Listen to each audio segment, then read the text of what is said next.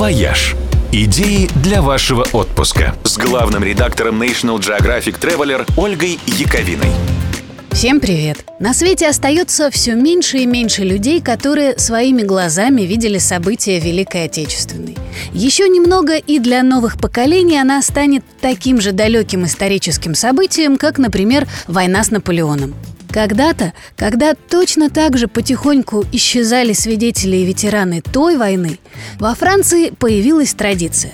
Каждый год в годовщину битвы при Ватерлоу, последнего крупного сражения с Наполеоном, устраивать символическое повторение битвы на том самом поле, чтобы помнили – и это считается точкой отсчета для идеи военно-исторической реконструкции. Сегодня в мире существует множество реконструкторских клубов, участники которых досконально изучают исторические периоды, события и пытаются воспроизвести их во всех деталях с полной исторической достоверностью. В том числе и главное сражение Второй мировой, конечно. И это возможность не просто знать, а увидеть воочию, как все это было – один из самых масштабных военно-реконструкторских фестивалей проводят в июле под Волоколамском у разъезда Дубосекова. В масштабных реконструкциях боев участвуют порядка двух тысяч человек, а количество зрителей на трибунах достигает 20 тысяч. Свои площадки на фестивале открывают военно-исторические клубы, музеи военной техники, поисковые отряды, коллекционеры, разработчики военных игр. На территории воспроизводят укрепленные позиции с окопами, траншеями, блиндажами и землянками. Открывают стрельбища и дают попробовать солдатские блюда из настоящей полевой кухни.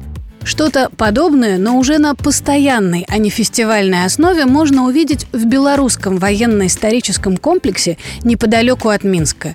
Это реальная линия оборонительных сооружений вдоль западных границ СССР, так называемая линия Сталина. Здесь постоянно проводят реконструкции боев Второй мировой, а в Музее военной техники можно, например, покататься на танке. А битву за другой белорусский военный памятник – Брестскую крепость – реконструируют в этом году на фестивале «Элбеден» в Татарстане 22 июня. При участии пиротехников, тяжелой военной техники и авиации. Гости фестиваля и сами смогут принять участие в реконструкции, и это важный опыт – когда на собственной шкуре чувствуешь, как жестко, тесно и душно в танке, как тяжело удерживать дергающийся пулемет и как больно бьет по ушам звуковая волна от артиллерийского залпа, совсем иначе воспринимаешь военные истории – и уже не просто осознаешь, чувствуешь на физическом уровне масштаб того подвига, который когда-то совершили наши бойцы. И думаешь, уже без навязшего в зубах пафоса, без телевизионной нарядной фальши по-честному. Спасибо деду за победу. «Вояж» – радио 7 на семи холмах. «Вояж» – Идеи для вашего отпуска с главным редактором National Geographic Traveler Ольгой Яковиной. Всем привет! Если бы среди горных вершин проводились рейтинги популярности, как среди музыкантов, то отличную семерку всех времен и народов возглавил бы Маттерхорн. Это самая узнаваемая гора на планете. Профиль Эвереста, например, узнают только альпинисты. Фудзияма, в общем, неотличима от любого другого страта вулкана. А вот Маттерхорн, он как Леди Гага. Ни с кем не спутаешь. Правильная пирамида ростом в четыре с половиной тысячи метров, чьи грани сориентированы четко по сторонам света, производит неизгладимое впечатление, когда видишь ее в реальности. Альпинистов этот острый клык, что рвет небо над швейцарским кантоном Вале, всегда просто гипнотизировал. Хотя гора долгое время имела репутацию даже похуже, чем у Эвереста. Многие годы никто не мог на нее взойти. Издатель британского альпийского журнала в 1863 году даже писал, что Маттерхорн останется непокоренным и тогда, когда будут взяты все вершины планеты, потому что одолеть эту упрямую пирамиду выше возможностей человечества. Но два года спустя после этой статьи в 865-м Маттерхорн все-таки сдался, последним из легендарных вершин Европы. Поразительно, но сегодня подъем на вершину, забравшую столько жизней, не представляет вообще никаких технических сложностей. На Маттерхорн взбирается ежегодно по нескольку тысяч человек, в том числе на скорость. Нынешний рекордсмен управился меньше, чем за два часа. Среди покорителей вершины 26-й президент США Теодор Рузвельт, 80-летний дедушка и даже кошка, которая как-то увязалась за одной из альпинистских групп. Впрочем, на Матерхорне есть куда более простое и приятное развлечение – круговой 150-километровый пеший маршрут вокруг горы, который впечатляет не меньше, чем трекинг по кольцу Анапурны.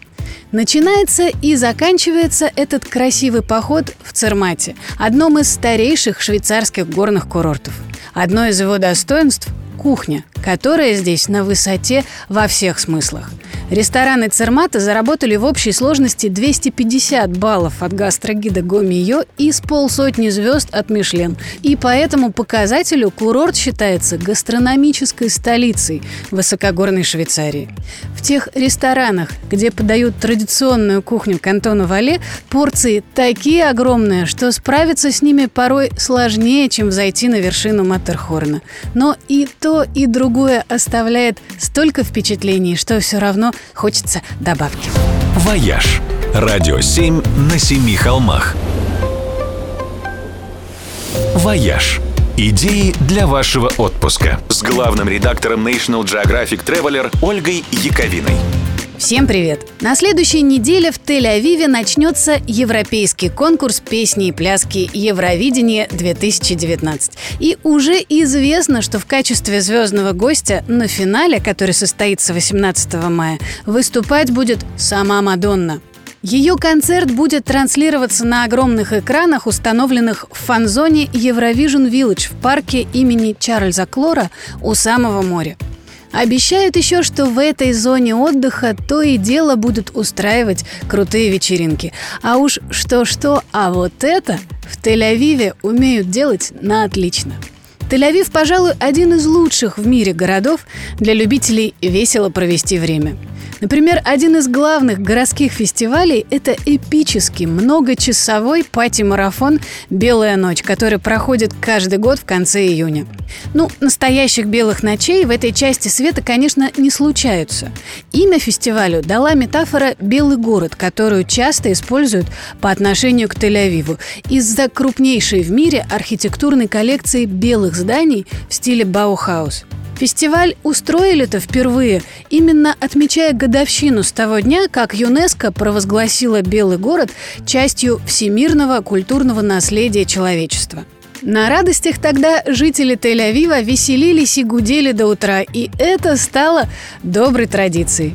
С каждым годом интересных событий в программе фестиваля все больше. Это и грандиозный полуночный пикник под открытым небом, и беззвучная дискотека в наушниках на главной площади города, концерты, представления, специальные экскурсии, спортивные занятия и, разумеется, бесчисленные вечеринки, которые происходят одновременно по всему городу. Ну, неудивительно, Удивительно, что любители хороших пати не просто постоянно приезжают в Тель-Авив, они сюда готовы переселиться. Вот и Мадонна та же, по слухам, прикупила себе пентхаус в городе, который она называет энергетическим центром мира. 20 миллионов стоил, между прочим. Но, знаете, Тель-Авив того стоит. «Вояж» – радио 7 на семи холмах. «Вояж» Идеи для вашего отпуска с главным редактором National Geographic Traveler Ольгой Яковиной. Всем привет! Города как люди, у каждого своя профориентация. Вот Барселона, например, она про архитектуру. Рим – это город художников. Лондон – столица писателей. А Прага – город музыкальный. Здесь проходит множество отличных музыкальных фестивалей. Например, знаменитая «Пражская весна», которая собирает любителей академической музыки. Летний open-air «Метроном» для любителей рока и электронной музыки. Или вот многожанровый фестиваль «Струны осени». А еще Прага очень любит джаз. И важные события, с ним связанные, случаются в городе во все сезоны года. Весной, к примеру, в Прагу съезжаются молодые прогрессивные музыканты на «Млади Леди Джаз». В июле на Староместской площади гремит Богемия джаз-фестиваль, один из крупнейших в Центральной Европе. А в сентябре 2019 года в Праге даст концерт один из самых успешных джазовых исполнителей мира Майкл Бубли. И на этом его концерте можете оказаться и вы. С завтрашнего дня на радио 7 на семи холмах будет разыгрываться поездка в Прагу. И выиграть ее надо обязательно – еще и потому, что поездка эта приходится на самый лучший пражский сезон из всех возможных на золотую осень, которая этому городу идет как никакое другое время года. Когда листва деревьев в многочисленных парках и скверах желтеет и устилает мостовые, Злата Прага и правда становится золотой. Но отнюдь не в смысле цен – Напротив, слишком задранные во время летней горячки, они наконец-то падают вместе с ночными температурами и количеством туристов на улицах. И на мощенных улочках становится в буквальном смысле слова легче дышать. В старый город возвращается та атмосфера спокойствия и романтики, которая прославила столицу Чехии. Впрочем, спокойствие можно легко выключить, отправившись, например, на свято-вацлавские торжества. Это настоящее народное гуляние, которое случается в сентябре по случаю сбора винограда на старейшем в Праге винограднике прямо у стен Пражского града. С обязательной дегустацией вина, бурчака, различных гастрономических деликатесов, с рыцарскими турнирами и концертами. И здесь рушатся все стереотипы. Потому что, хотя главным пражским напитком считают вино, но на самом деле маравские вина – исключительно хорошо и разнообразны. И пробовать их одно удовольствие, особенно после хорошего джазового концерта. Так что включайтесь в розыгрыш и удачи вам! «Вояж» – радио 7 на семи холмах –